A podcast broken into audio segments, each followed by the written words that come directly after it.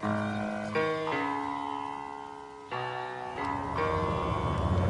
the right club. Be the right club today. Johnny, that's better than most. How about in? That is better than most. Better than most.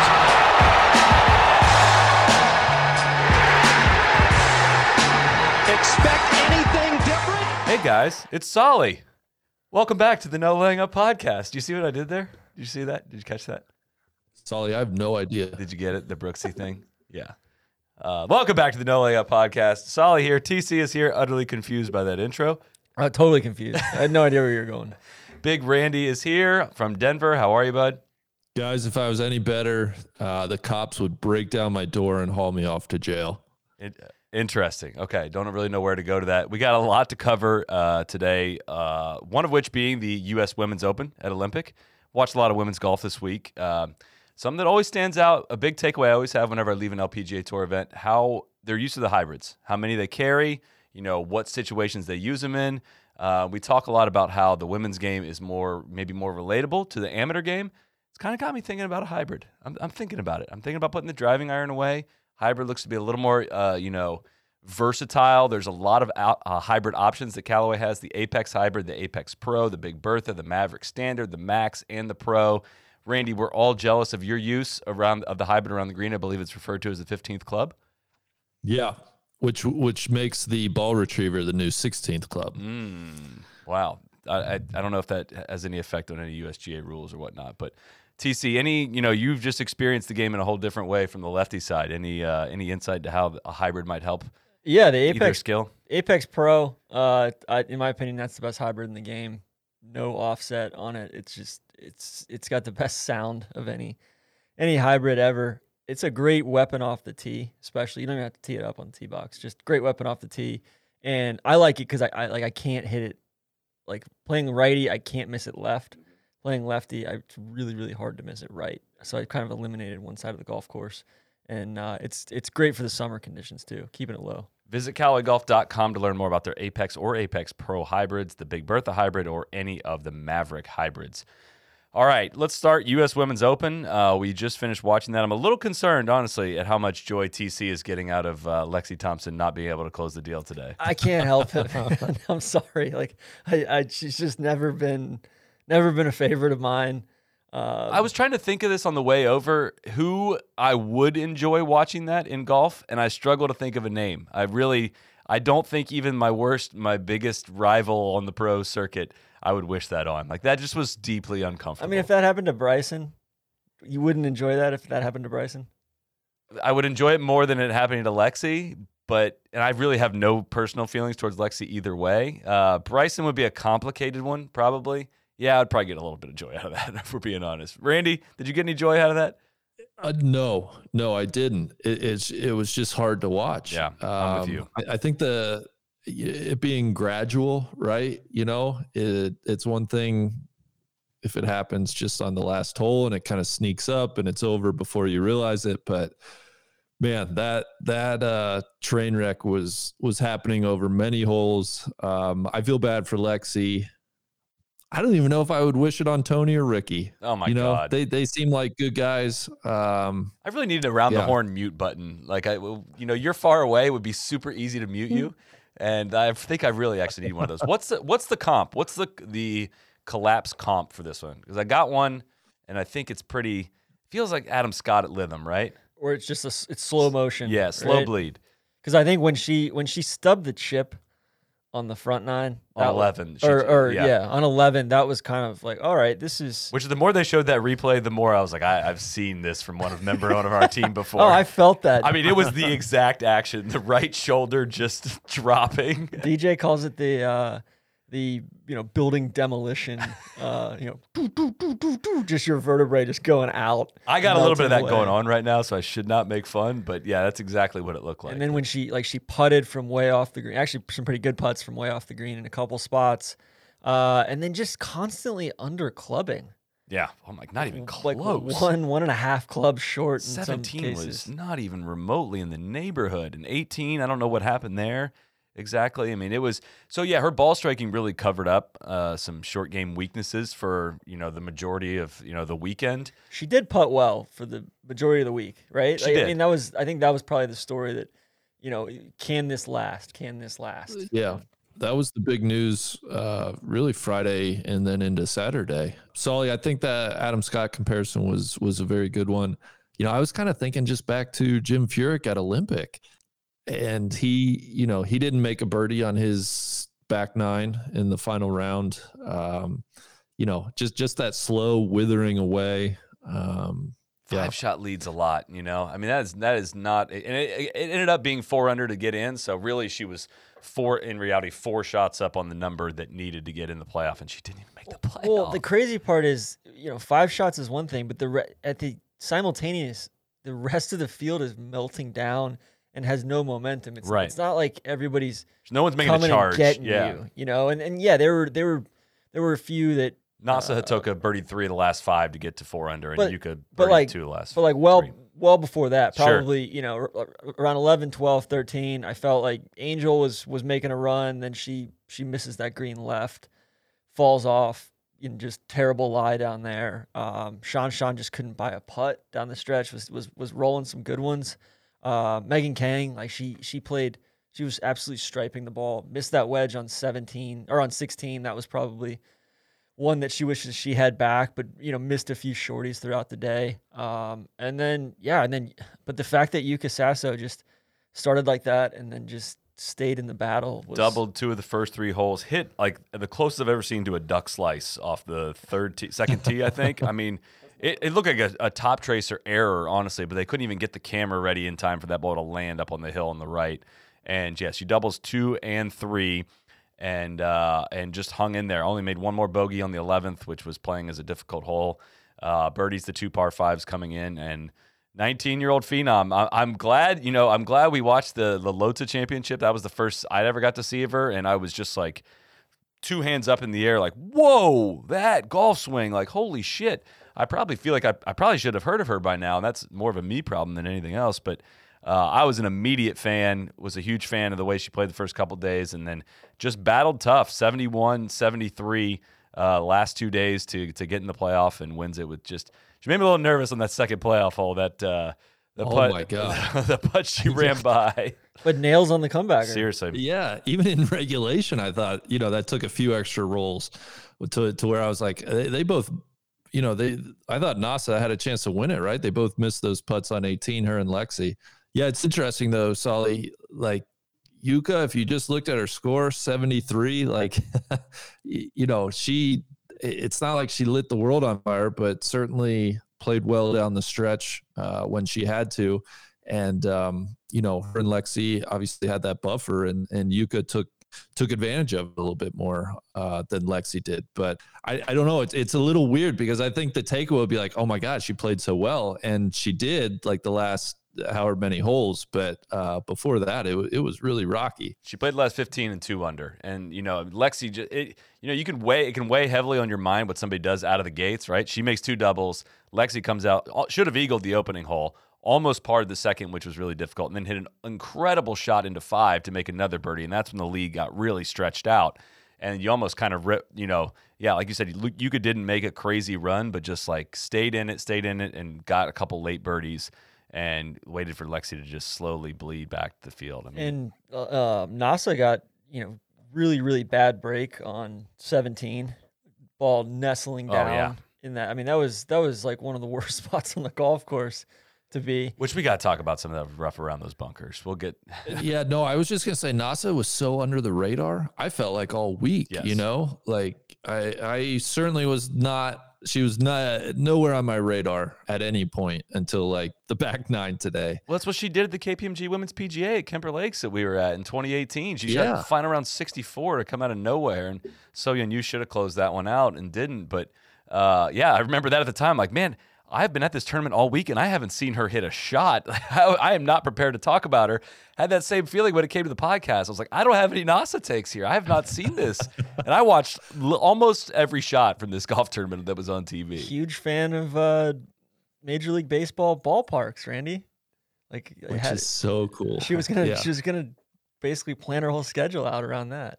Her caddy. So if, if she's ever in Denver, I would love to go to a game with her. Nasa, if you're listening. Um, going back, I think uh, Yuka, Randy, we saw her a little bit last year at the at the U.S. Women's Open down in Houston, and um, mhm. you know we talked to Carrito, who I I don't think he coaches her anymore. No, he Carrito was uh, Carrito Villaroman. We got to talk to him. He was Bianca Pagdanganan. Uh, he was her coach specifically, but I think he had, you know, growing up, it's it's a small world, uh, elite, you know, Filipino golf, and so I, I think he had crossed paths certainly several times with Yuka. And but he, you know, he, he basically just said, yeah, like she's like Bianca's awesome, but take a look at at um, at uh, Yuka too, because she's and, and and she finished tied for thirteenth that week, so that was that was kind of her Yeah. first, you know, really foray into uh into you know big time major championship golf. I, I found her super likable too. Obviously, English is not her first language, but did all of her interviews in English, even though she was clearly pretty uncomfortable with it. And you know, at the very end, just kind of said like, as she's like sobbing after she just won a U.S. Open, like, "Yeah, sorry, I'm not very good at this." It's kind of like, "Yeah, it's it's okay."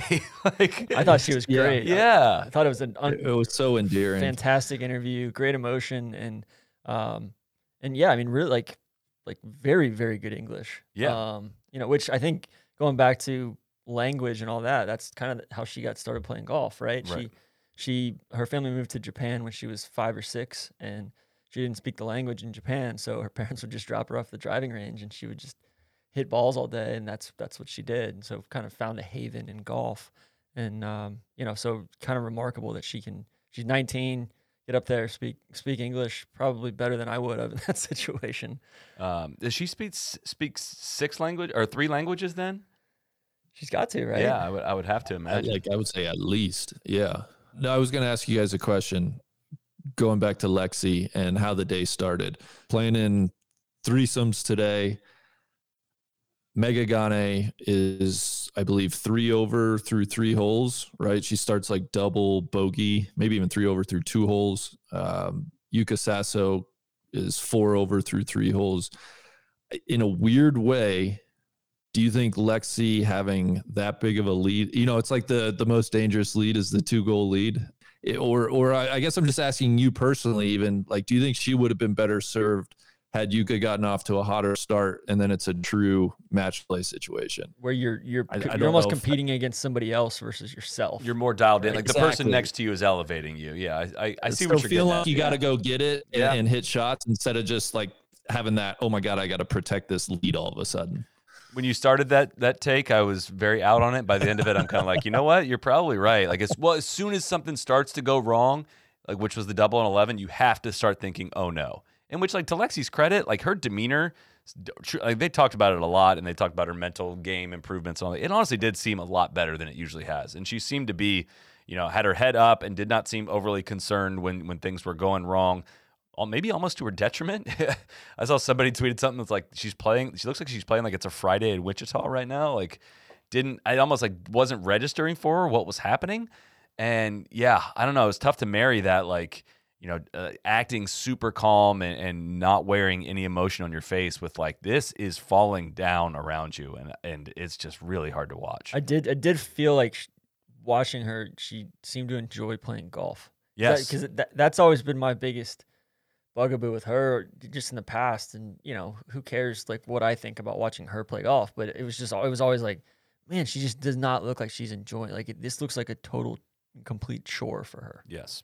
And i didn't feel like that this week Which I, I'm sure she owes some of that to the time she took off. She skipped the women's British Open a couple years ago in terms of just for exhaustion, mental health, and, and like if you're if you're doing this since like, this was her 51st major, she's 26 years old. Like you do that from the time you're a kid, like that is gonna wear you out. So maybe she, I don't know. I, I I'm kind of iffy on the you know she she after two questions she was started cr- breaking down and crying in her uh, interview afterwards and sounded like some of that was the agent Her agent away, cut her too, off, which, which- coincidentally it's also bryson's agent I, I'm I'm 50-50 on that. I can kind of understand like you're a professional athlete, you know, face the face the the truth here, face the the the media, the world, whatever. And I'm also kind of like, man, if that happened to me, I probably would just like want like a day to like let me take this in for a second, and then I'll happily answer answer any questions anyone has. Know, I'm firmly in the old school. Maybe I'm just a dick, but that's really old school. Hey, you know, you, you you face it in in victory and defeat. Um, you know, I give her credit for going and signing some autographs afterwards, but you know, I'm I I don't want to put it all at her feet on that because it sounds like it was the agent stepping in. Yeah. Too. Which yeah, uh, it's a. I almost kind of even understand that more from the agent's perspective, though. Of like your player's like in an extremely vulnerable position right now, and like getting emotional and crying, like that's probably not the image she wants to put before in front of the world. But Yeah, I that's uh, obviously a wider story right now. I, I don't know the answer to that. Yeah. I, I I think selfishly, I'd love to hear from her, but I, I understand the other side of it too. I think from a from a maybe an image standpoint, I, you know, I don't necessarily know why you wouldn't want to put that image to the world, but where it's kind of endearing and people have empathy for you and know, you know, how close you you just got and, and share it a little bit. I know that's very vulnerable and all of that, but I don't know. I mean, yeah, Yeah. I don't, I'm not, mm, I don't have the right answer for it. right, I don't know if there is one. Megha Ganne, how about that four day show? She races out to a 67 day one. Honestly, played pretty iffy the remaining days and made a lot of putts to stay in it. Uh, smiled her way to a 77 today. It was a tough day today, but in her interview afterwards was all smiles and says, you know, no regrets on anything and finishes T14 and is going back to school tomorrow as a high school junior. It was, it was a fun story for everyone except TC. She was fine. her putting stroke was great. Uh, you know, Randy was like, "What didn't you like? Was it was it her gritty play or her her very endearing press conference after the fact on Saturday?" No, I just she's very polished. She's she's very Stanford, if that makes any sense. Yeah. Right? It just Which I think that makes a lot of sense. She she is she does not look sound act like a 17 year old in in any sense of Yes. of any word like when I just know every 17 year old that I've ever met is you know brooding and moody and awkward and she is she is uh, magnetic and charismatic um yeah really impressive what I, I got a question. Is she actually going to be in school tomorrow? Because i know that's a good story but i want to see you know in her seat at homeroom you know eight o'clock or whenever that bell rings. I'm, I'm going to need some proof to buy into that storyline because that's a long flight back I mean, she can she can fly direct back into Newark though. And you know, I, mean, I, I that's want, a red eye though at this point right? There's there's Oh, nothing yeah. getting out of F- sfo I want a truant. I want her truant. I want a mark on her record if she's not back in school. If they're going to put that in Well, front it of sounded us. like her calculus teacher Would- was chiming in on uh, Twitter and said, "Hey, like, don't worry about this project." you oh, know, she's getting favoritism. Got crowned. Then she's not. She's It's not a real student. unbelievable Not I a real student. unbelievable Um, let's talk some Olympic. Before we do that, you know, you guys know this, right? You guys know what my favorite sports book is, and you know what America's favorite sports book is. The top-rated sports book. It's the DraftKings Sportsbook. Easy to navigate. Plenty of instructions for new betters. Nearly limitless ways to get in on the action. Uh, so I don't know if you guys caught this too. They they were paying out. We're going to get to Rahm, of course. They paid out the if you bet on Rahm this past week, they paid it out as a winner. How about that? Uh, you know what? I wish I would have been able to bet this week. I, I know Somebody's exactly. suspended for for very good reason. They're really good at tracking bets. I like. I wish it was legal here in Florida so I could track everything through them. They would have helped me out immensely. The DraftKings Sportsbook is putting you courtside with a chance to turn $1 into $100 in site credits. All you got to do is pick any basketball game, basketball team that's still in contention, bet $1, and if that team wins, you win $100 in site credits. And don't forget, Sportsbook, uh, DraftKings Sportsbook also, also offers great odds and promotions on baseball, hockey, golf, and so much more all week long. DraftKings is safe, secure, and reliable, so you can deposit and withdraw your funds at your convenience. So, Download the top-rated DraftKings Sportsbook app now. Use promo code NLU when you sign up to turn $1 into $100 in free credits. Bet on the basketball team of your choice to win their next game, and if they do, you'll claim $100 in free credits. That's promo code NLU for limited time only. The DraftKings Sportsbook must be 21 or older. New Jersey, Indiana, or Pennsylvania only. New customers only. Wager paid out in site credits. Restrictions apply. See DraftKings.com slash sportsbook for details. Gambling problem? Call 1-800-GAMBLER or in Indiana 1-800-9-WITH-IT. That's getting too easy, man. Keep adding more qualifiers in there. I, I can I can get through all the legalese you throw my way. Um, I'm excited for the basketball the next next few nights. it's gonna get good. Mm. Um, TV or Olympic first? Uh, Let's go Olympic. Okay. What did you look, just overall? You guys were you guys played out there a couple weeks ago, um, so you might have a little bit better on the ground perspective for it. But I have some takes on it, but I want to hear what you guys think first. TC. No, Randy, go ahead. Okay. Lead us off, man. I, I loved it. I absolutely loved it. it, it checks a lot of boxes that I look for. I know everybody looks at golf courses differently, but a very cool setting, historic course, lots of history. Uh, the trees, you know, you had everything from the fog and the cold to sunshine yesterday, sunshine today. It was a stern enough test for a U.S. Open uh, in a classical sense. Obviously, fairways, greens, hitting it straight, avoiding the long rough, uh, which we can talk about a little bit because that's where Yuka had a bit of an advantage was getting out of the rough. But I I really enjoyed it. I you know are there better U.S. Open venues? Sure, but uh, Olympic is you know in that top quartile for sure for me. Um, I, I I just really enjoy the course. I did. I don't find it a very lovable place, right? You got all these side hill lies. It's built on the side of a hill. And I think the famous story is, uh, I think it was Tillinghast said like, "Yo, like you can't build a golf course over there. Like this is the far better land over here on the on the SFGC side of the lake." But I think the the more I paid attention to it this this time around, because I felt like in was it 2012 when they had the US Yep. Open there, like it just kind of washed over me, and all the holes kind of blended in a little bit together. There's some spunky par threes. There's I I do like the finishing stretch, uh, but I just didn't love the presentation of the golf course Yeah. this week. I felt like some of the cool stuff around the greens is just covered up by dense, dense rough. The bunkers are so freaking deep, and they're and they're the sand in there's great. It's great sand. It's it's it. There's not a whole lot of it, but it's you can really manipulate the ball out of the sand. But it just felt like there was no opportunity for any sort of recovery shot or any sort of artistry. It was just you know blunt force trauma Yeah. in the rough. One of the many things that stuck out was just the rough between these bunkers and the greens. Like that looks like these mounds are meant to bound balls onto the green or kind of maybe serve as backstops or you know that some of these openings into some of these greens are so narrow that you needed a little space on either side to kind of bank a ball in. Like the third green is what I'm thinking of, that par three. Everything's canting to the right, yet you can hit one in the left rough between the bunker and the green, and it stopped there. And it's just like that. I don't know. That that is such a an interesting challenge. Like to challenge a player to try to use this bank to get one down to the hole is more interesting than like actually the shot's like kind of impossible, and you're probably going to end up in the rough no matter what you do. That's where I kind of draw the line of like I don't really know what we're testing right now.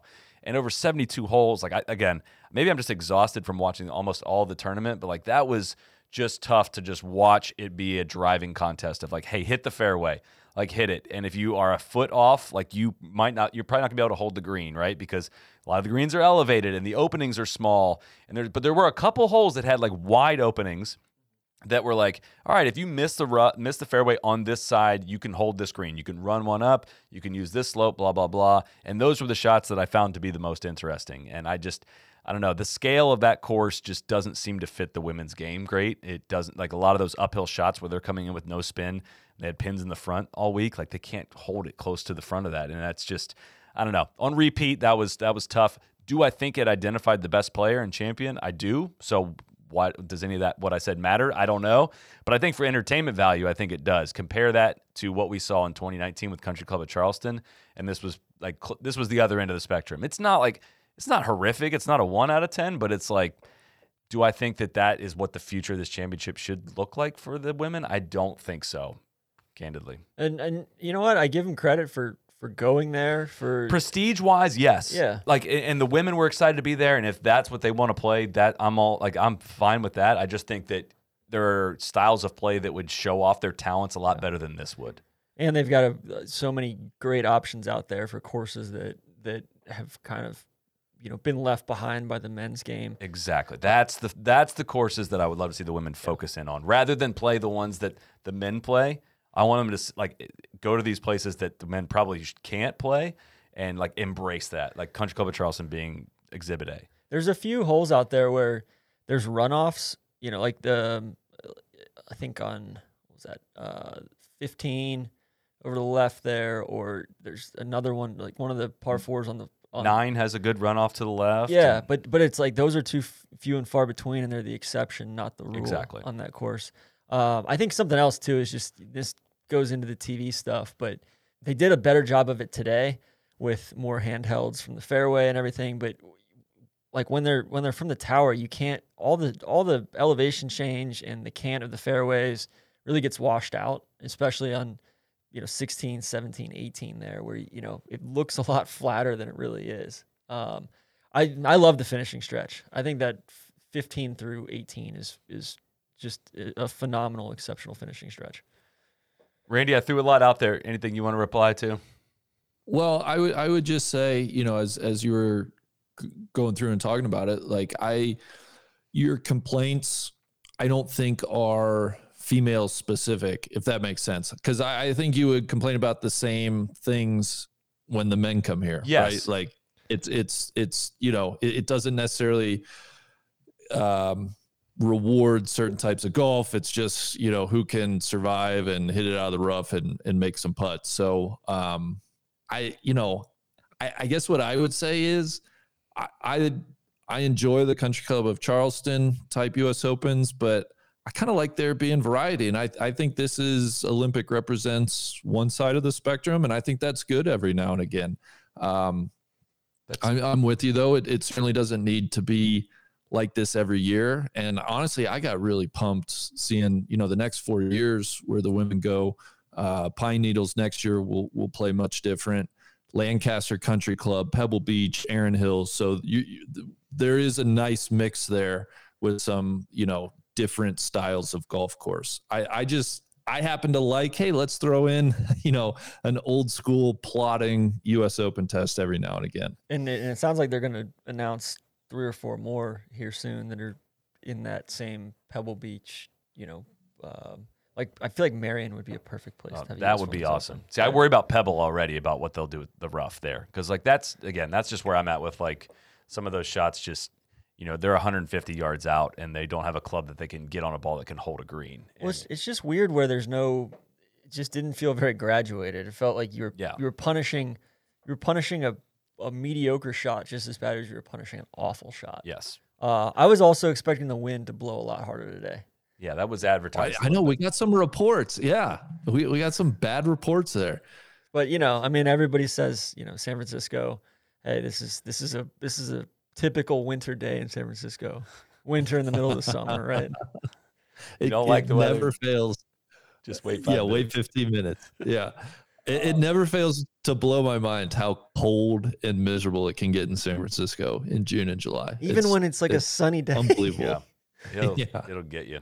Television wise, got some takes. I think I don't know if we want to start with Sunday or the whole or the whole week in general, but Uh, no, let me yeah, let me jump in and, and praise progress. I I thought you know I thought on the whole I didn't have many complaints. I, I want to commend USGA for offering, and I think it was I don't know who their sponsor was, maybe American Express. They maybe deserve a shout out. Um, the featured group coverage on Thursday and Friday was new this year. The online streaming featured groups, which you know badly needed, right? Kind of modernizes the the women's open. Uh, so I applaud them for that. I thought Peacock was less uh, intrusive or stressful than I was anticipating. I thought I was going to have to pay for it, um, but I didn't have to do that. And uh, the coverage itself, Golf Channel, NBC, like huge ups to Rolex. Uh, the commercials were not a factor. They they showed a lot of golf, and I felt like I was at the event for you know a long time. I, I spent a lot of time at the event as a viewer, which I like. I switched over to the PGA oh Tour god, for like ten minutes at Couldn't one point and went immediately Barbara. back. Yeah, oh, oh yeah, Jack and Jack was in the booth and all that. Was like that. It was it, it.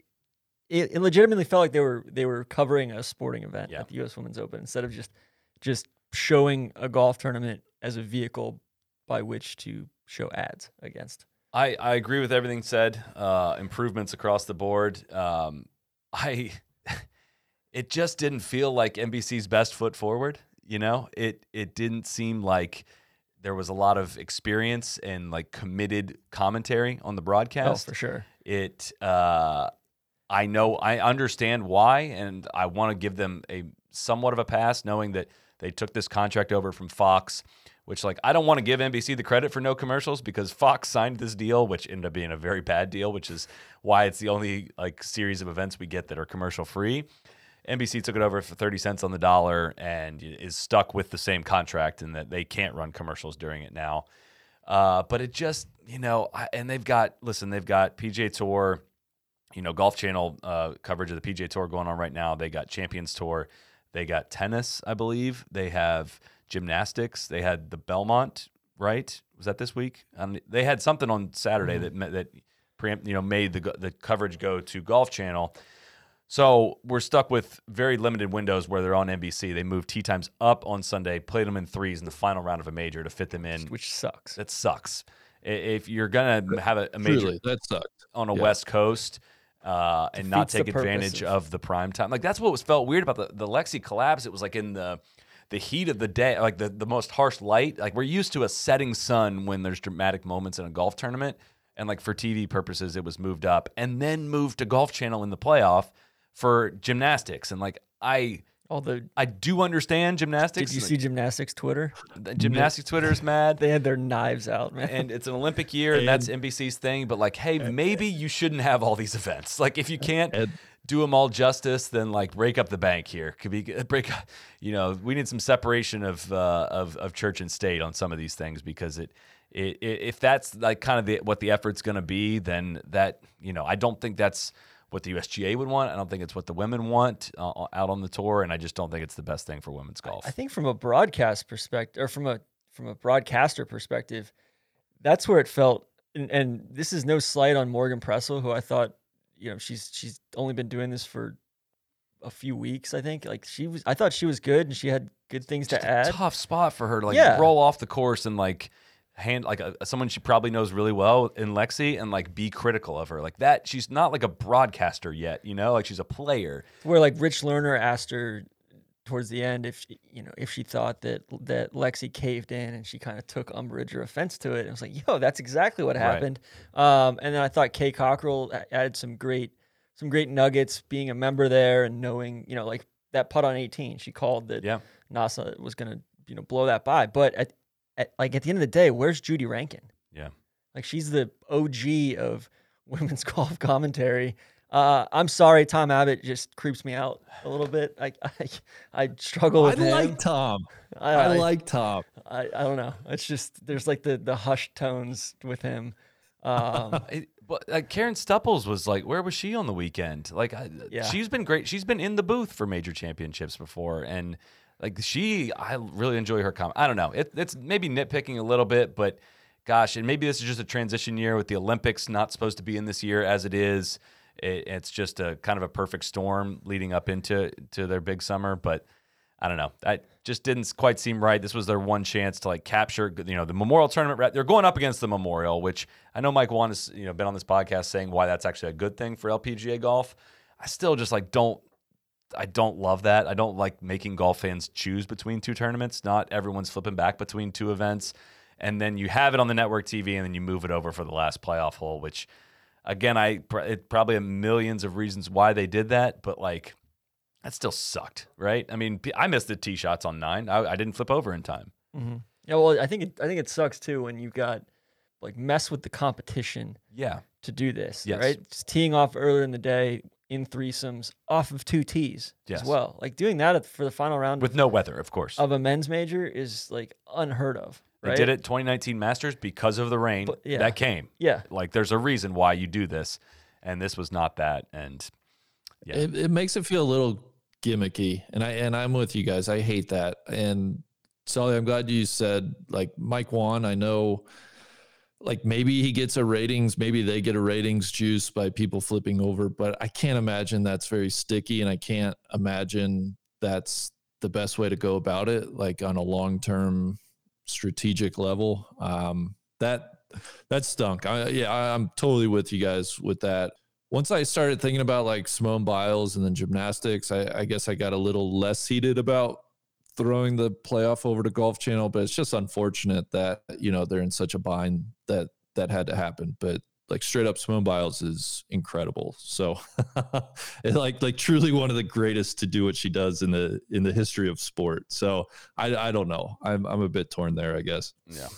Anything else from uh, from U.S. Women's Open? We can save any other nuggets maybe towards the end if What's you're. a like what's a better what's a better scenario? Being you know all day prime time on Golf Channel tonight or being you know, being what they did today. three hours on, or I guess four hours on NBC. I know I was thinking the same thing, Tron. Like a part of me would have just rather been like, okay, let's let's keep with Golf Channel, send them off in twosomes, and you know we'll get that true prime time ending. Um, I, I don't know, maybe a bit of a no-win situation for for NBC and, and Golf Channel and the powers that be, but I, I don't know. Trying to cram them in there, it just felt like it was being manipulated. Like you said, like it, it felt like you know the the competition was being messed with a little bit. Yeah, they don't they don't bump like uh, Big Ten basketball games that go long don't end up on a different channel right at the conclusion of play. You know, Yeah, like they they yeah. they put the golf the whatever the program they're preempting goes to a different channel, and it just felt felt weird doing that order. I could kind of see it kind of see it coming. That also was like they wouldn't do that for a women's major. Like they totally wouldn't do that, right? And they did it. So maybe they're just ready to weather the storm and stand by that decision. But Um, I know there's a lot of PGA news that we're gonna get to, but I just want to maybe shout out a couple players, couple performances this week uh, before we put a bow on the uh, on the U.S. Open. I, you know, TC. I know we got we got a lot of people we got our eyes on. Uh, where do we start? But uh, for me, it's it's Angel Yin. Yeah. How freaking talented she is, right? Uh, three rounds of eight under cumulative golf at, at a US Open, and then that second round 79. She is so interesting and fun and outgoing. Sometimes I worry, like, I don't know how serious she takes her craft. Uh, that could be totally unfair, but I think just her personality gives me that type of vibe from time to time. But I really just hope she can put it all together because she's got immense, immense talent. Uh, and that was on full display this week. So I, I wanted to shout her out. I mean, what a sixth place finish with a 79 uh, in the second round. Yeah, I think in an alternate world, that's that's a four shot win for her, right? yeah. Uh, Shanshan Feng, I want to shout out the two gloves. She Oh has my God. two different gloves. Yeah, she used a different glove for chipping, which maybe maybe we should look into that. Us, us that are struggling with the chipping end, but I've never heard of that. Kind of the same story for Brooke Henderson as as as uh, Yeah. Angel. You know, Yeah. Exactly. Yeah. shot, shot 78 in the second round. I was a little disappointed in Lee six today. Yeah, Uh, 76, 76 today, 73, 76 on the weekend. Definitely faded. Uh, I was expecting a little bit, a little bit more out of her. Uh, good to see Lucy Li uh, crispy outfits all week. floating around. The Yeah. LPGA major fashion versus the PGA Tour major fashion is all, like one gets way better and one gets way worse. Like take a look in the mirror, guys. That this is how it's done. Lucy Li wearing the Nike stuff, like ju- uh, with as bad as the Nike stuff is on so many of the male players, it's equally as good on her. A couple of world class players, Jin Young Ko, Ariya Jutanugarn. Uh, you know, a little bit whiffs of the Rory uncompetitive top ten. Um, you know, probably speaks to how good they are. Didn't didn't have their A games this week, but but we're right up there in the top ten. Our young hitter Madeline had a great seventy today. Shot one under, uh, finished tied for twentieth. Awesome result for her. Want to give her a shout out. TC, Swedish women are coming. Maja Yes. Stark, the amateur. Uh, it's unbelievable what's going on over there. It, it really is. There's there's there's a host of them. There's like there's like half a dozen of them that are in the amateur ranks that are that are uh, that were prominently featured during the Augusta women or the Augusta women's amateur. Um, Randy, I know you want to talk about Nelly Korda a little bit. You got some strong words. Big disappointment there. It was, that was Um, tough. Yeah, I don't know. I don't know what went wrong there. Um, She had you nothing. know- I mean, she wasn't even close on the greens, not even close off the tee. It was. I watched a good amount of her round on Thursday, and it was not close. But the round was so slow that her and uh, Jessica and So Yeon Ryu were like just chatting it up on tee boxes, and they weren't flashing to any other group, so the cameras just stayed there. And they had an interesting conversation on one of the tees, where it was just like talking about a Korea versus U.S. like Ryder Cup style, Solheim Cup style event. And now he's just like, yeah, I don't know if we want to get our asses beat, like d- clear as day, caught on camera. I really enjoyed that little nugget. They were roasting somebody else for being super slow. Moriya too, right? Jutanugarn. They're like, I think Moriya knows she's slow, and then they cut away. They actually did cut away during that part, but That was that was one of the things. Like Lexi's slow. The the the, the pace of play out there this weekend was was tough. yes, It's very tough. Yeah. The I don't know what it was that Monday or Thursday, Friday. They could not. I don't know what what the traffic issue was there, but it was not a great not a great showing on, on the pace play front. Last thing on uh, on Olympic, I love the fact that they, they tee off on on nine instead of ten. I wonder if that's part of the pace problem, though. I don't know why exactly. I have to picture it in my head, but I hope I don't know if they they timed that out right, if they put the right balance on either side of the course, but it is a little funky. It's just it's just one of those little idiosyncrasies in golf that you know always catches you off guard when they go there. Guys, uh, our the first round leader, everybody's favorite, Mel Reid, 78-78 this weekend. I don't know if that's you know that's not quite the Mackenzie Hughes, but you know maybe that's that's the Mel Reid, the the 78. Hate that. T forty six did did uh, that was unfortunate. I, I got to ask one more question that we absolutely would have asked for any men's major. O- over under on Yuka Saso majors, 19 years old. You got to Uh, set the let's- over under if you're asking the question. Exactly. No, no, I'm going to set it and then let's just have Okay. some wild speculation before we move on. I'll set it at, uh, you got to remember they play five a year. So let me set it at, God, this feels like a lot, but I'll set it at three and a half. I will do exactly what I would do for a men's major, like I would with Rory, and way overestimate. But uh, I mean, heart says over, brain says under. I, I was gonna say four, so I'll go just just over. Yeah, I'm really curious how how she backs this up because it's like what you know wh- where where's the hole in her game if she's playing well, right? Like she's got she's got all the tools, um, and of course we say that about everybody, but. I mean, hell, why not? I'll pound the over too. Let's let's you know, let, let's make her among the best to ever play. No no pressure there. Randy, la- last thing on the Olympic front. Uh, I- know we talked about it a little bit on the on the pregame show today, uh, and we and I don't think we got enough Burger Dog content this week. Mm. Do you consider the Burger Dog a sandwich, and do you think it's overrated? I think great questions. I do think it's a sandwich, and I actually do not think it's overrated. I thought it was very tasty, and and it came in with a lot of hype. And those first burger dogs that you and I had, TC, I, I think they they they lived up to it It's a for me. great delivery mechanism for beef. But it's also Yes. just a burger shaped differently, correct? No, it tastes. oh, diff- absolutely. Thank you. Uh, all right, that's all I'm saying. I'm not saying it's overrated. I've never had it. I'm just saying like, all right, it's a it's a hot dog shaped burger. That's all I'm. I, All right. I thought it was like a hot dog with beef in like a, like No. hamburger beef in the middle in, initially, but anyways. Um, all right, if if I think we could put a pin in the U.S. Women's Open, uh, let's go. Let's go, Jon Rahm first. I think that's that was probably the biggest story of the week. Uh, you know, I don't really even know where to start. I wasn't really watching very closely on Saturday, but kind of flipped over. I had it going two devices going. See Rahm just pouring in birdie after birdie after birdie, uh, shoots 64, and then CBS is getting ready to go off the air, and the health officials wearing masks come up to Rahm, and he just like sinks into the ground, like almost slams the ground. Says, "No, not again," and like CBS just goes like quiet, like eerily quiet, and they were ready to go off the air, and they stuck with it and like didn't like didn't say a word and I want like my reaction wanted to be like guys like fill us in on what's going on here after the fact it makes a ton of sense as to why they said nothing and I commend them for actually how they handled this that Rahm's informed that he had a uh, positive COVID test as he was in close contact with someone who had COVID, uh, which required him to be tested every day this week. Uh, the reports are that he got his first vaccination shot shot on site this week after being exposed.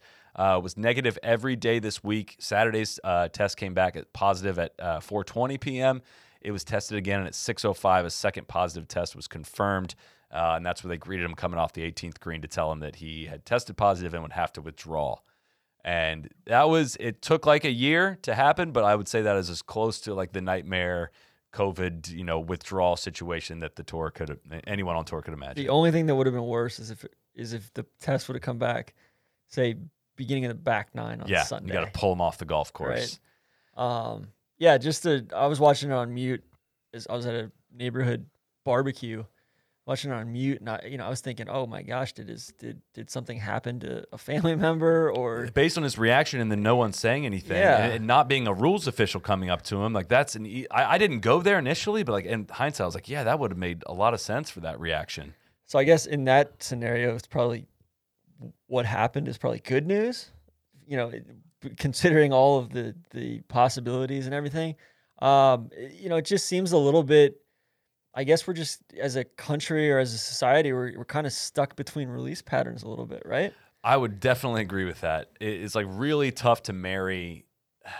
So I'll, I'll get, let's get this in first. I don't think I feel bad for Rahm, if, unless there's more to the story that I don't know, and that he was not vaccinated and could have prevented this. In theory, if you are vaccinated on the PGA Tour and you have over 14 or over 14 days since your vaccination date, you are not you are considered fully vaccinated and you are not required to be tested, even if you're exposed to somebody with COVID and that if he would have been vaccinated, he would have been prevented from testing and would have prevented from, in theory, from contracting And, COVID. and and he knew the protocols, yes. and you know, so it was it was black and white, right? So it was a surprise to us, but it couldn't have been a surprise to Jon, honestly, Mm-hmm. as of what, that he tested positive by Saturday, right? I mean, he was tested every day that week and was exposed to somebody with COVID. So like that, and he's not vaccinated. So like that, he was shocked, of course, and, and heartbroken, I'm sure, when that happened. But like he, it was especially a shock to all of us. But he knew better than anyone what that was going to mean when they came up Well- with that 18th green. Yeah, and just to put a fine point on it, he not only did he know, I, I you know, he had to enter this contact tracing protocol on Monday. So like, you know, it, I'm sure it was put to him on the 31st when they figured out, you know, he had been in close contact with somebody that tested positive. Like, hey, you can withdraw right now. But it was like, you know, if I test positive, it, it almost seemed like a roll of the dice, and it just came up you know, he, he crapped out in the end. So I, I'm with you guys. It's like the policy itself, pretty black and white. I, I, I have a hard time like feeling awful for him, but I, I do have sympathy just for the larger, you know, being stuck with like one foot in, one foot out, kind of where we are as a society. Um, I'd say largely, you know, not to get whatever, but like if everybody just got vaccinated, we this wouldn't be an issue. So I don't know. I guess that's where I net out. I also have, you know, I have like I'm fully vaxxed, but I have empathy for those who, if you don't, for whatever reason, don't want to get vaxxed, or you think there's there's downside risk there, and and you know you, you want to see how it plays out.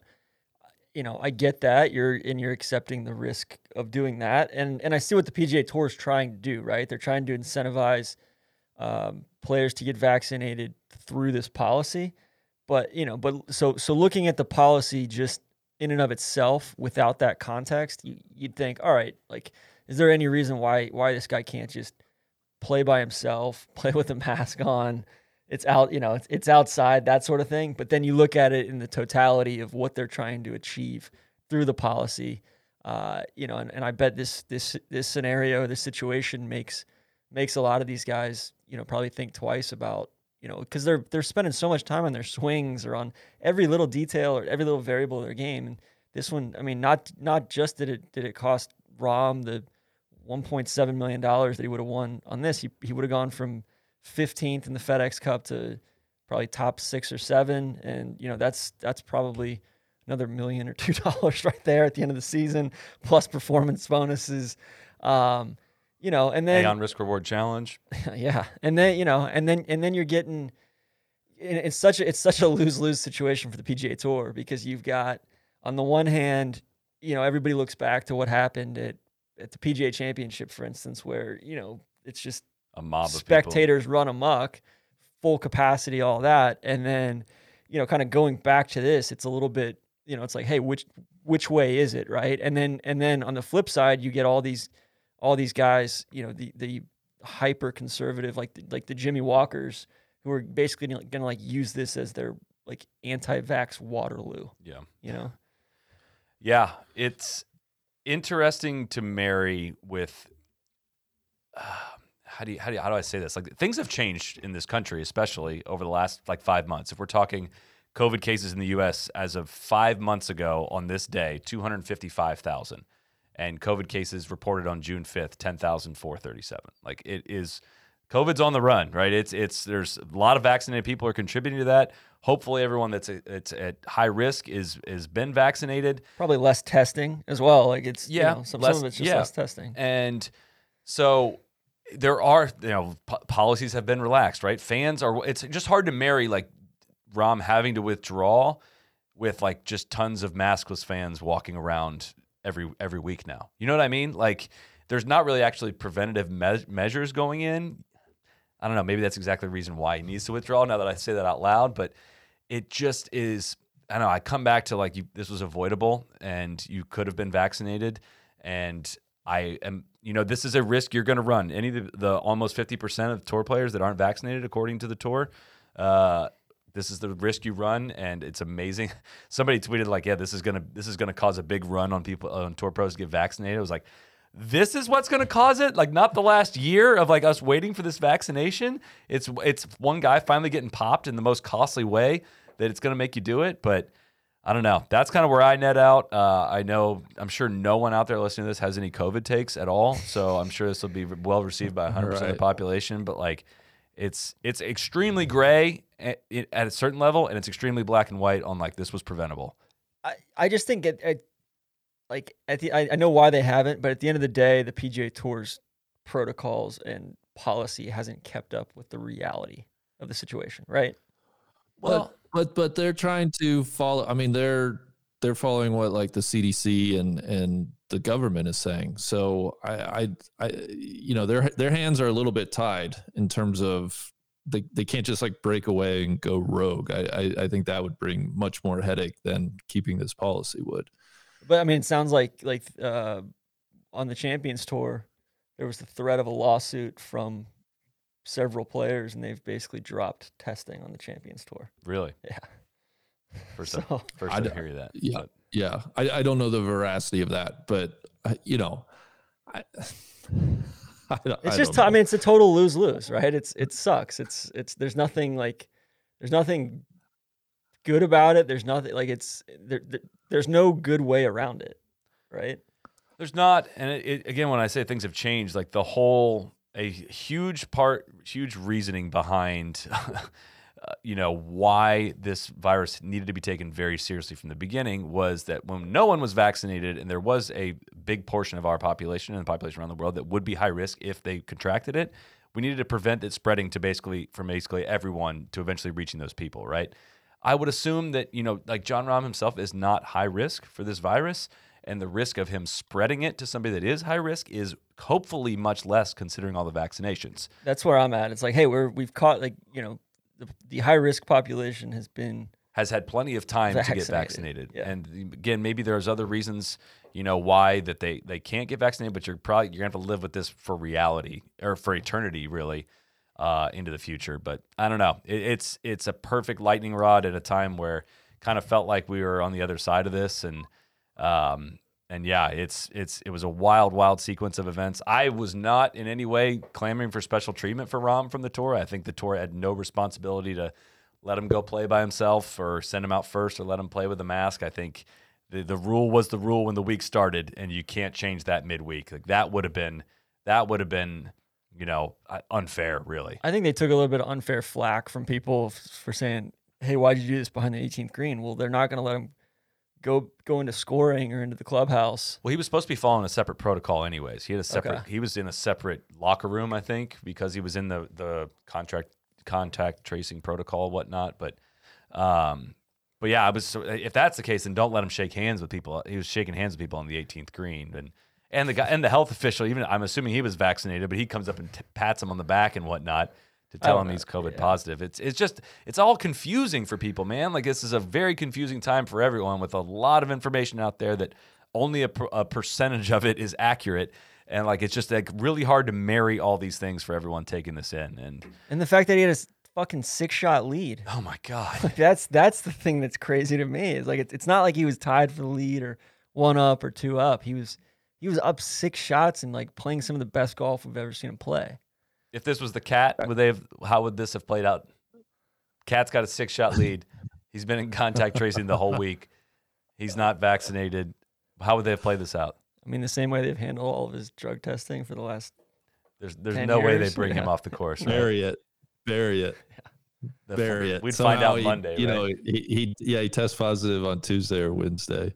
I'll say you know all the, all these guys with some strong opinions. Like why don't you know, it'd be cool if these guys all chipped Rahm off like 1.6 million proportionately, you know, like can't Cantlay and put a big portion of his winning check. Jimmy like, Walker that'd- that'd finished be- T six. Yeah, exactly. yeah. Like that'd be that'd be cool. Why don't you guys recognize who you think won the tournament? Nothing stopping them from doing that. Uh, yeah. And so Rahm is in isolation, won't be able to show up till Tor- to uh, to Torrey until Wednesday of that week. And That's his when his ten days is And up. it's not like he has a good record at Torrey or anything, you know. I mean, I if I'm him, I do want to play a lot more golf than he's going to be able to play out there in terms of playing that course, what you're used to, and playing it in U.S. Open conditions. But um, it's tough. It's it's tough. It's uh, again, like I said, it, it, it seems like a very preventable thing, and I'll keep using the qualifier unless there's more to this that I I don't know of. I think we're going to find out probably shortly this week where you know who the person was that he came in contact with, and and you know it it uh, it's just a very weird situation that How were the Uh, it was a lightning rod on Twitter. how were the the course changes? Do you like them? I didn't I didn't watch enough of it. To, I don't think I did either. I mean, I watched. I had it kind of on in the background. Yeah. Um, it's just tough to do to watch all the golf this weekend. You know, for me personally, growing up, you know, five minutes from that course and going to that tournament every year, I, I held the course in such high regard just because it was where I learned PGA Tour golf. It was, you know, mecca for me as a kid. I got to play maybe once a year uh, when I played high school golf. And now it looks very foreign to me, and I it, it just feels I feel very disconnected from it, and I, I it you know it's a tournament that I've always I'm realizing more and more is makes so much sense when you're there. The shots look so difficult. You have great appreciation for the pros. You have great viewing angles. It is one of the best spectator courses, one of the best tournaments you can attend, and it just doesn't quite translate to TV. The more I get removed from it, so I hope to go to it next year, just because I miss I miss going to the Memorial and and seeing people and and you know hanging out in my hometown tournament. But I don't know if it was just because I was distracted by the women's major, but it just didn't did not capture me this week. I think the changes are overall positive for the most part. I liked 15. 15's way better. 16's better. That was 16 horrible. Still sucks. uh, it's yeah, better. Yeah, seven. I like 17. Uh, I like what they did there. I like what they did on the front nine with uh, one, uh, four. Like there's there's some and five. Like five. I thought I thought five was probably the best of actually challenging these guys. and, Yeah. like, that was the intent of the of Um, the. Uh, which yeah, we can't lay won by the way. We, we haven't mentioned that, but uh, apparently didn't change too much because he's won this tournament in the past. And um, I, I I wasn't really dialed in though. I got to admit to like the matchup just because it was like I said concluding at the same time the women's major was. how did how did Morikawa putt? I- Putted well he this was- week. He was making a lot of putts. I saw he missed a four footer. Uh, He was sixth in strokes gained putting this week. Um, it's tough to critique the putting, which I, I was just suggesting. I think you should try a new putter every week, like it's, it's the stranger. endless honeymoon period, just a new one every week. Uh, you can just keep catching these, you know, lightning putting weeks in a bottle. That's what I'm doing right now. Yeah, Going lefty, righty, cross-handed. I putted my ass off at at uh, Sand Valley this week after having probably forty something putts the week prior. So um, that's that's the ticket, man. Yeah. Uh, yeah, I mean, I think Morikawa. You've got Scotty Scheffler finished two back with a shank today. Mm, that was a bad shank. That was tough. Uh, some juicy rough out there. Um, which contribute like watching two tournaments with thick, juicy rough like wore me out. Like Yeah. it's just where some of these shots come to rest, and the the, the like the the next shot being dictated exactly how you should play it. Uh, I, that's that just kind of wears me out eventually. But P, uh, P finished solo fifth. You, you starting to get worried he's going to play himself onto the. Not on points. The, uh, no, Ryder I'm Cup not too team? worried about that. I mean, he he notches a win or two down the stretch. here. Maybe, yeah. If he probably deserves it if he does that. Um, I know the tournament's called the Memorial Tournament, and it's right after Memorial Day. Remember how fun this tournament was in July last year? Yeah. And it got firm. There wasn't the spring rainstorms that happen pretty much every year. There wasn't the Every cotton, year. the cotton, whatever those cottonwood, uh, whatever those white fuzzy things that fly around in the air everywhere. It's a tough time of year to be, to be having a golf tournament. There's plenty of data that supports that. I love this in the I summer. wish I, I wish I I didn't guys I didn't watch I think I watched maybe two shots. Were were the cicadas a big thing though? Because Oh, I am telling yeah. you, having just got back from Cincinnati Yeah, and Brood been around the Midwest, they are bucking. it was unbelievable. it was like haunting for that to be, like be the mark that signified 17 years since my high school graduation because they That's were graduation and going to college that whole this summer. whole Yeah. summer the whole summer they were just bucking their heads. And they actually they showed a highlight from I they didn't say what year it was on on Twitter. They had a tiger highlight playing. I clicked it and I heard the cicadas. I was like, oh, that's a 2004 highlight. There it is, right there. But yeah, at certain parts of the course, it was like actually pretty annoying to watch. Um, I, I think going back to last year, I struggled to differentiate the workday and the memorial. It was like one two week tournament to me, right? Which which one did Morikawa win? The he the workday? first one. the- Yeah. They're the same. It's it's like Zoolander. It's the same look. It's the same thing. But the fact that they could kind of kill the greens off and do whatever Yeah. they wanted that second week was that contributed to the firmness, but like they, the, those greens could have survived. You know, Uh, it can get firmer out there, and it just always rains this week, and that course is going to play pillow soft when it rains. But uh, they did move the tee up on one of the days on 14, which they don't usually do at the Memorial. They did it the workday last year. And as as reported first on the uh, on the NLU Crash Course pod. yes, Uh, we had uh, the superintendent and uh, general manager of uh, both those guys on that Crash Course pod. And they mentioned that they said, "Yeah, we're excited about it. We're gonna kind of give some new looks to these guys this year," which full support of. and some guys went for a lot of guys went for it, and you know, it's it's a true that is a true risk reward shot, and I'm not positive that the right move is to go for the green. Leash knocked it on there and made eagle, which was sweet, but uh, yeah, it's it it makes that hole way more interesting. Otherwise, it's, everyone's hitting like the same exact shot. Yeah, it's a great great hole. Uh, I mean, that's one that I'll always recall fondly from watching and playing. Um, I'll always remember they used to have a uh, volunteer there who the overzealous volunteer. business. Yeah. yeah, like no other volunteer I've come across since. Muirfield Village has a, has plenty of overzealous volunteers. Behind the green on 14. Yeah, just Yeah. patrolling Or it that was kinda- hillside and, yeah. the, and the walkway. kind of over to the left a little bit, right? Yeah, Yeah. Yeah, yeah. I'm sure we got more to get uh, made some various nuggets from the week. Uh, before we do that, and of course, we got to talk Brooks Bryson. Uh, want to give a shout out to our friends at Rapsodo. You guys have heard us talk a lot about this mobile launch monitor. Fits right on our golf bag. You don't even have to think about bringing it to the course. I carry it with me at all times. You know, if things maybe aren't going right and I need a practice session after a round, whip the thing out in two seconds and press a button and connect it to your phone, launch a practice session, and you can get your numbers dialed. You can figure out what your launch angle is. You can figure out if you're working on speed like I am, you can kind of figure out if your speed is actually going up. You can measure it week by week. The numbers it spits out are incredibly accurate. They're within 2% of a $20,000 unit, and these things cost $500. And actually, if you go to rapsodo.com slash NLU and use promo code NLU, you get 50 bucks off. You're not, there's nothing else that I'm aware of out there that's this accurate for that kind of price range, $450, where you're going to be able to get launch monitor data. It just doesn't exist. It makes practicing legitimately more fun. A hundred percent. It makes way uh, instead of just like banging fifty-seven irons, like actually measuring this stuff.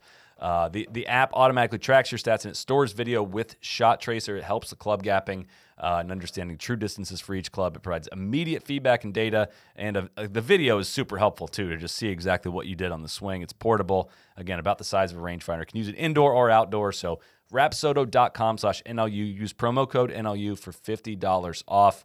Uh, do this now. Get on this now because I'm not I'm not positive how long this uh, this deal is going to last. But get on it as as you're listening to this. Rapsodo.com slash NLU. Uh, all right, Brooks Bryson.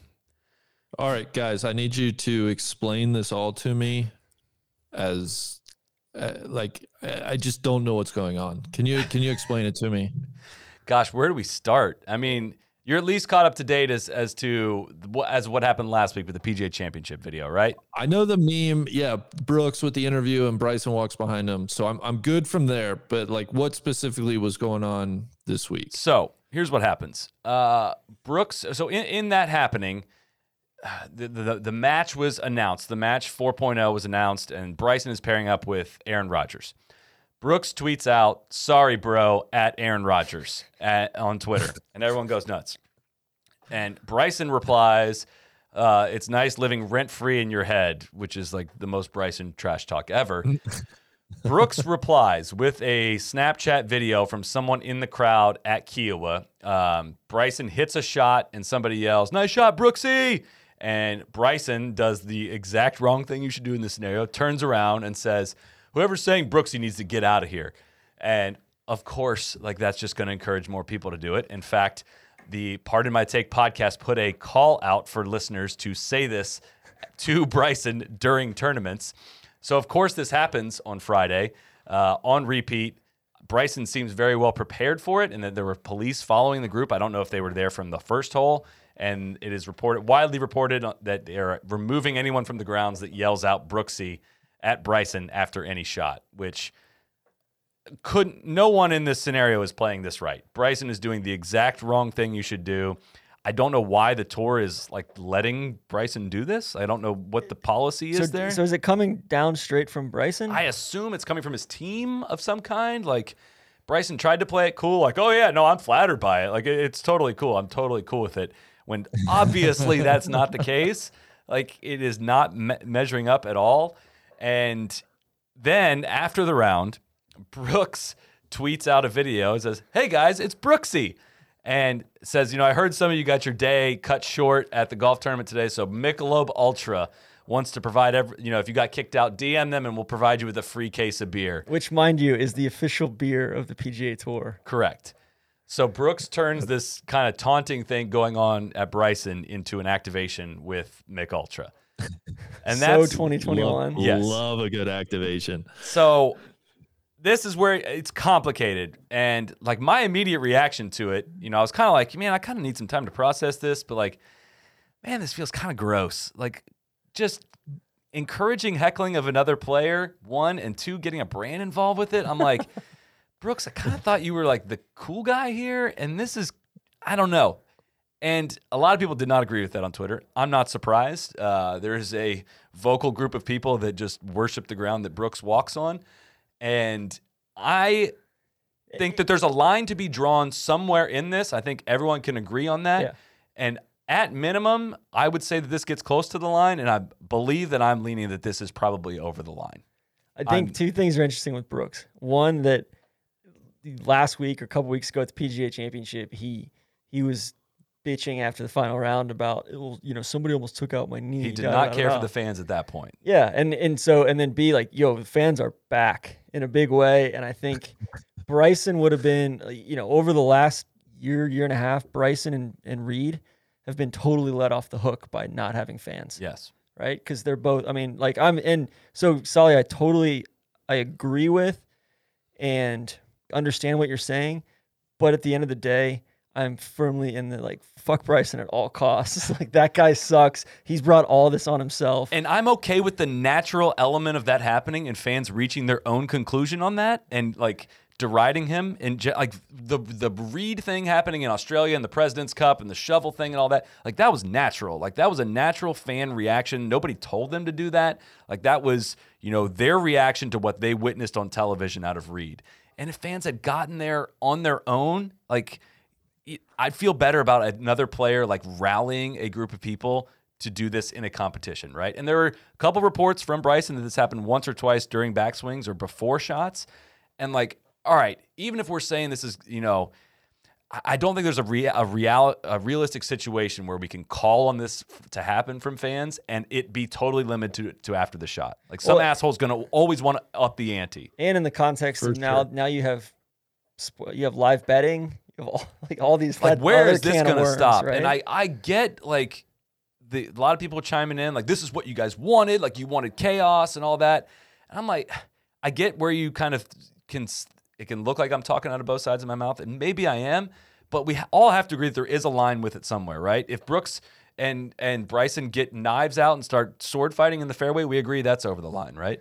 Well, I, I just think as entertaining as that would be. I just think at some point Brooks needs to stop being kind of passive aggressive and just just come out and s- like, yo, I don't like. Supposedly he was the one that leaked the video, yes and you know it, it just seems like he's like you know you know totally dancing around this. Just come out and say like, yo, I don't like this dude. I think he's a tool. Da da da da. Instead of you know instead of just dancing around the issue, my big thing with Brooks is it, all this just feels like he's trying to get the pip money. Yes. And he's trying. I guarantee you that these two guys play in the match, whatever the match six or seven this fall. It'll be Bryson versus Brooks, and that'll like that'll be something. And they're trying to juice the payout for that.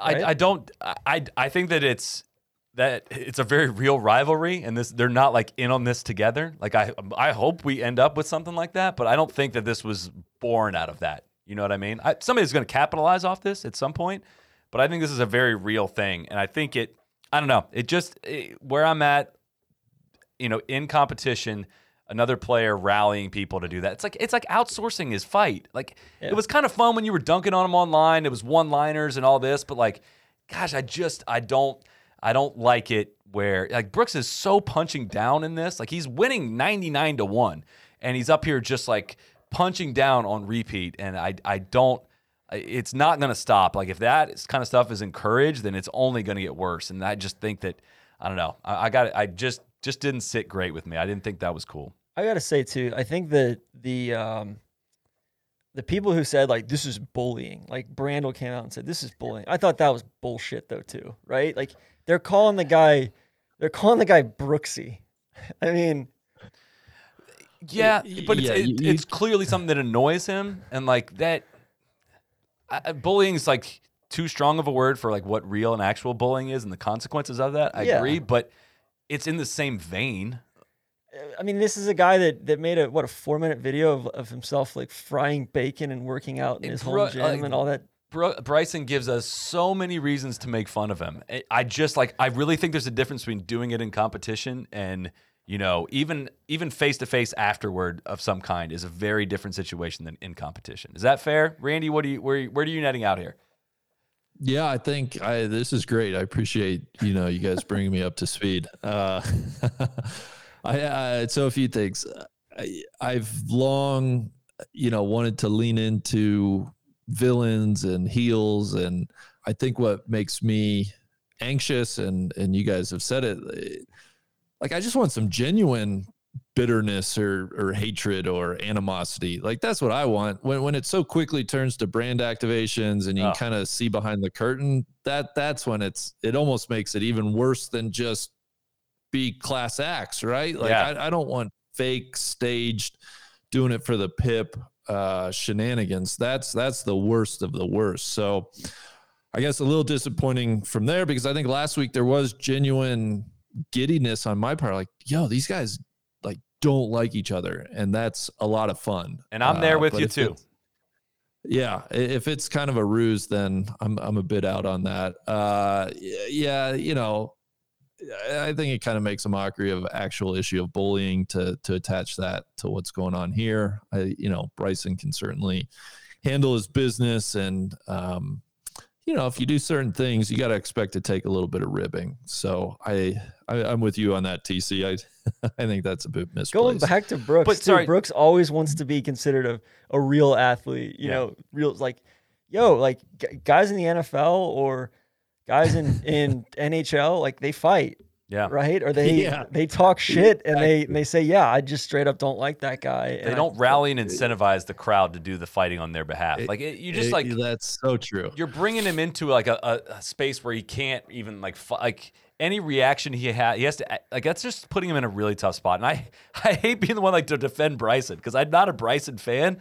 I appreciate all the content he gives us. Again he's a he's a he's a chode for lack of a better words in so many ways. And we- perfect word. we'll continue to make fun of him for a lot of things but like it, I, I just again I, I Randy are you with me on that? Like doing this in competition and, and rallying other people to have your fight is is where it's very fair to draw the line? And would you would you draw the line there yeah it's it's a bridge too far like i don't know if that makes me and us sound like fuddy-duddy old school like keepers of the game that's fine but that's uh, like you said tron like if you guys have a problem with each other talk about it outside the locker room and and maybe exchange some some blows um but whatever they're doing here is is not let me not for me. let me ask you guys something how long has baba booey been in our lives on the golf course? Too long. I like mean, this that was started as a ruse from stern. Like that as like hey we're sending our people out there to go yell this at golf Yeah. tournaments.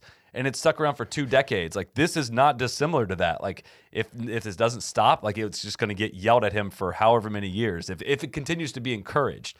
Like that's not fun. It's going to be mashed potatoes guy getting the whole guy. Does anybody like that guy? Uh, I will say, I think that at the very end of the U.S. Women's Open today, somebody yelled "Flavor Town."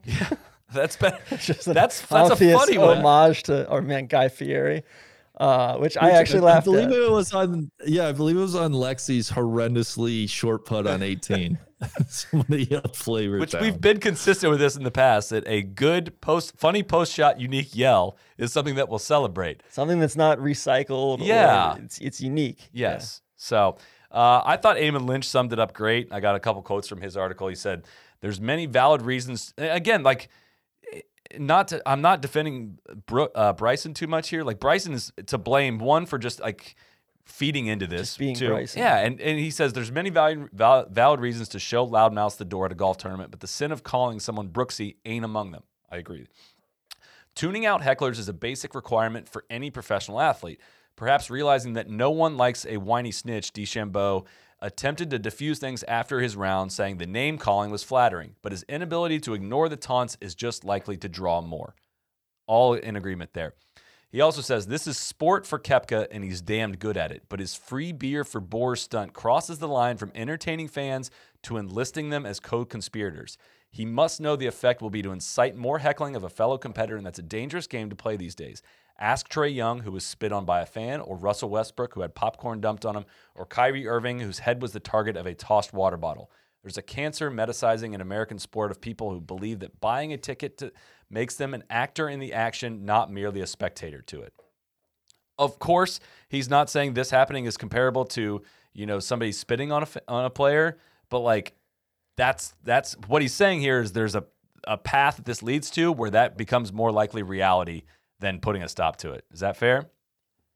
I think that's very fair. And I would just say uh, there are certain spots on a golf course, really a lot of spots on a golf course where those guys are more vulnerable than, you know, NBA, MLB, NFL players who are a little bit vulnerable themselves. But, uh, you know, we've all been to golf tournaments. If, if somebody, has too many beers and, and takes it over the line and, and something happens like it's I, I agree with Eamon it's it's asking for trouble I, 2016 Ryder Cup, I I what the things that were yelled at that European team like made me uncomfortable. Like it's a real if the, if golf tournaments start turning into that, like I am out on that environment. I mean, people just going in Rory's face, suck my dick, Rory. Like it was uncomfortable, and like that is okay. If that makes me a curmudgeon when it comes to the game of golf, so out on that. That is not that's not fun. And here's where all right. So here's where Brooks like really starts to lose it. How he tries to like have his cake and eat it too. He says, I never, he says this to Eamon Lynch, I never condone anyone being a distraction during someone's swing or when they're about to hit. As professionals, we do enjoy fans getting engaged at the appropriate times. It's part of sport and competition. Hecklers are always going to be part of any live performance. We all know that they're out there. We all get called different names. I've been called DJ many times, even when I was slipping at Bethpage. Uh, it's part of it. He's, he even said he considers it flattering. It's like, that's just such bullshit right there. Like, you know, he doesn't consider it flattering. He's trying to put the toothpaste back in the tube. And then he says, with the Mich Ultras, I wanted fans to know I saw what was going on and I appreciate the fans who care about golf. It's great to see fans out there loving it, having a having fun after a year of no one. I'm not condoning disrespectful or inappropriate behavior. I'm engaging in helping grow the game of golf and Grow growing the, game, tour. baby. I'm here for people being engaged and excited about golf as long as it doesn't cross the line. I would I would put this directly at the feet of our friend Joe Arcuri, the mastermind behind the Live Under Par campaign, right? Where it's you know that's this is this is straight out of the Live Under Par playbook. Yeah. So I that that's just falling back on grow the game is again where I'm like, why is this being celebrated as a cool move? Like it was it was fun, dude, when you were taunting, you know, when Bryson made fun of your abs and you said, Yeah, I'm two trophies short of a six pack. Like that's a great taunt. Like that's funny. Like the steroid the steroid gif after he won last summer, like that's pretty funny. Maybe pretty borderline close to the line, but pretty funny. But No, again, that was that was well within the line. but, that was great. it- but again, that I, I've made the point many times now. Dra- rallying the fans like that's that's just cheap. Like that, uh, there's a reason why no one has done that in golf like history How ever. about the fact that he wasn't even playing this week? yeah, Like we talked about Brooks all week and he wasn't even in the field. yeah. Um, so R three H four B twenty twenty five. Come on, we need some better handles to send in questions. Do you think the PGA should step in on the Brooks and Bryson feud? I mean, I'm sure they've already done so behind closed doors, right? I mean, I'm sure somebody at Mich Ultra got a phone call on Friday night, right? Oh, yeah. Yeah. I I don't know. It's kind of like Bryson is put in a unenviable position of like no matter what he does here, it's going to probably make things worse. So he just has to like weather the storm out on this, and you know, I don't know.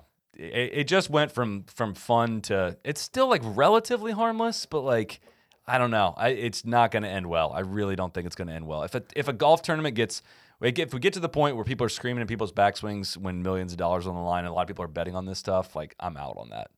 I agree. Totally.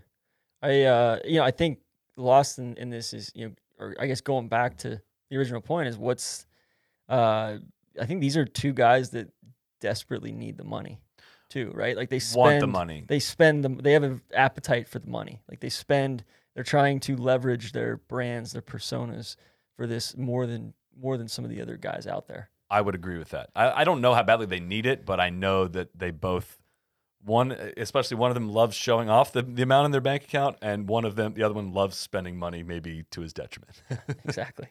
you could probably figure that out on your own but Other other notes from the tournament. Um, Rickie gets inside the top 125. Randy mm, finishes uh, taste it finishes T11, 69, 70, 75, some- 70, up to 110 in the FedEx signs Cup. of life. Yeah. Some Taste it. signs of life. Is he into the Could- into the U.S. Open or no? Or tomorrow? Did tomorrow? he get his? no he's, he's playing tomorrow golf's longest day. I Yeah. can't keep his special exemptions. he got it. what? What exemption did he get earlier? Was that for the PGA? Yeah. Yeah.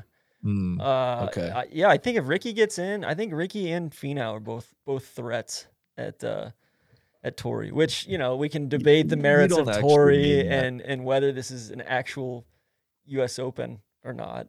Um, you know, but and then uh, trying to think who else kind of. you know who else is back Justine is back Oh we almost forgot about this TC. yeah, mid- TC invoked her. TC was like went hadn't- into the bathroom and said Bloody Mary three times. she hadn't uh, she hadn't been in, involved in the scene since since uh, for about four or five months. I don't think. since the incident where she accidentally you know tweeted the wrong on the wrong account and the the fateful day at farmers Yeah, I went after um, Cast. Is it Castor or Castore? yeah The apparel company that partnered. I'm not sure if they're still partnered with with P, um, but they they did a whole big thing. He was plastered all over their website. He's no longer. He wasn't wearing. He was wearing his old store bought G4 stuff that he self embroidered and everything this week. Not wearing the Castore stuff.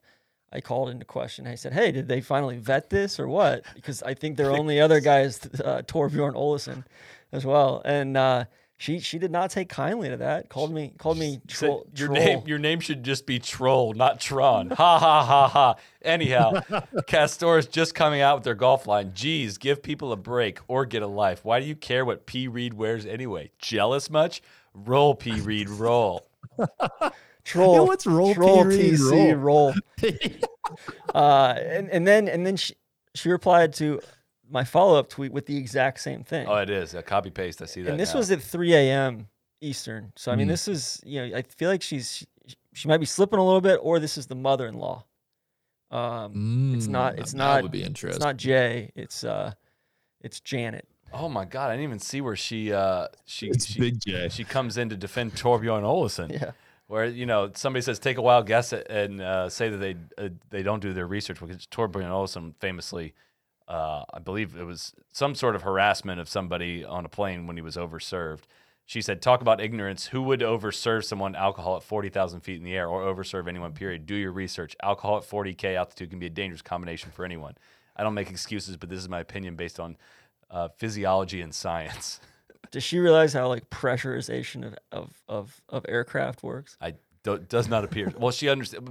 I don't know if that was factored in the physiology and science. I can't really tell, but the tweet just cuts off there. Uh, yeah, and then yeah, She's back. Randy. Incidentally, this Castor company they also outfit uh, McLaren F1 team, and then I, I Mm. guess a couple of uh, English Premier League clubs. And there's there's been a whole big kerfuffle that they they haven't been able to get them the uniforms on time. Mm. So hate that. Hate that. I'll have to talk to my guy Zak Brown. See what see you know what they're doing at McLaren.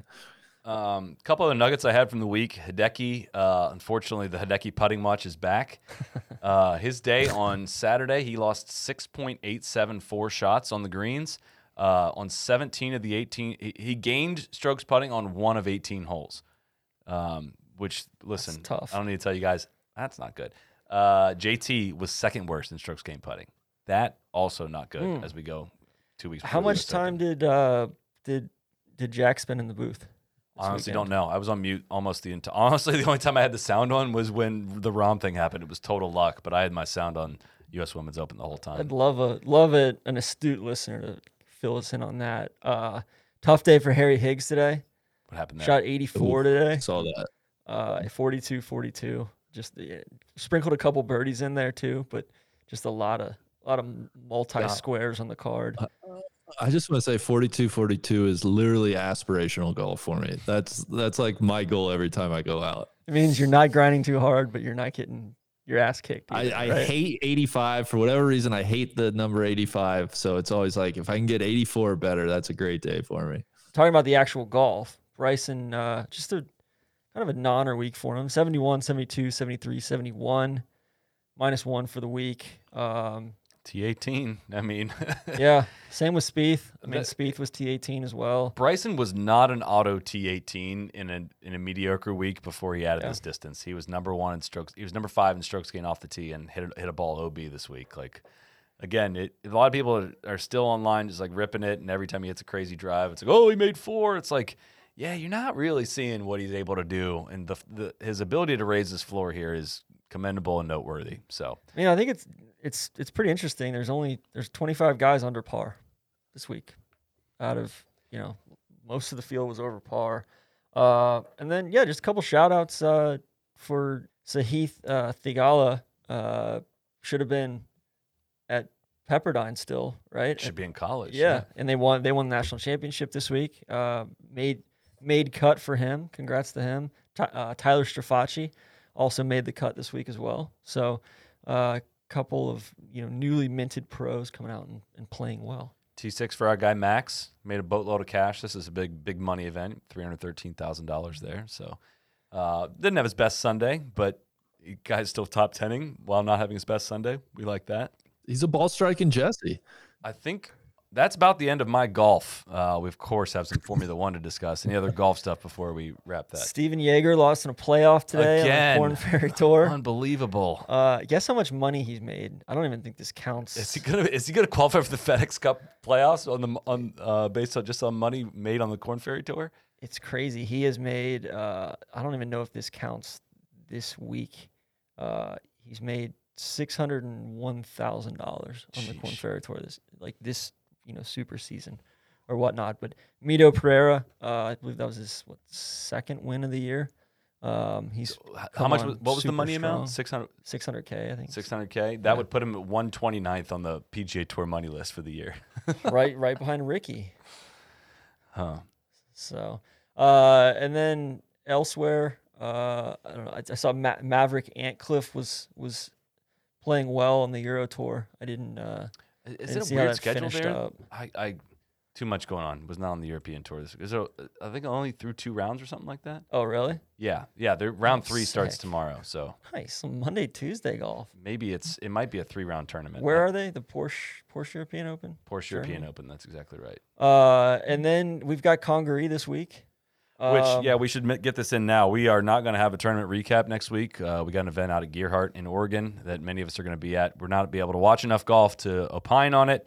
Please, Bryson and Brooks, just put it all off for one week. Uh, we'll have plenty of U.S. Open content rolling uh, into that week. Brooks course, is playing. Bryson's not. DJ's in the field. Pretty weak field otherwise. otherwise we but we're going to miss the majority of that Is event. Is Phil playing?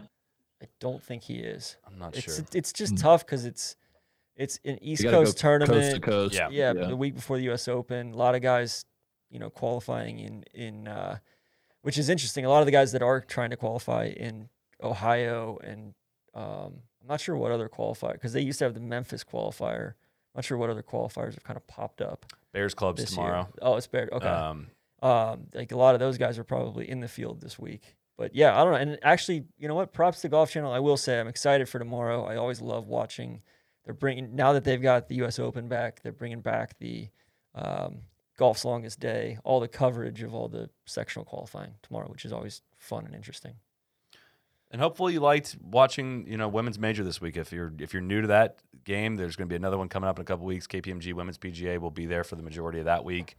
Um, And there's there's prime time LPGA on this week that's right. from uh, Lake, Lake Merced. Merced. They're on seven to ten, uh, six to nine on Thursday and Friday East Coast, seven to ten East Coast Saturday Sunday. So prime time finish that that, that we didn't get this week, Uh, you guys ready for Formula One?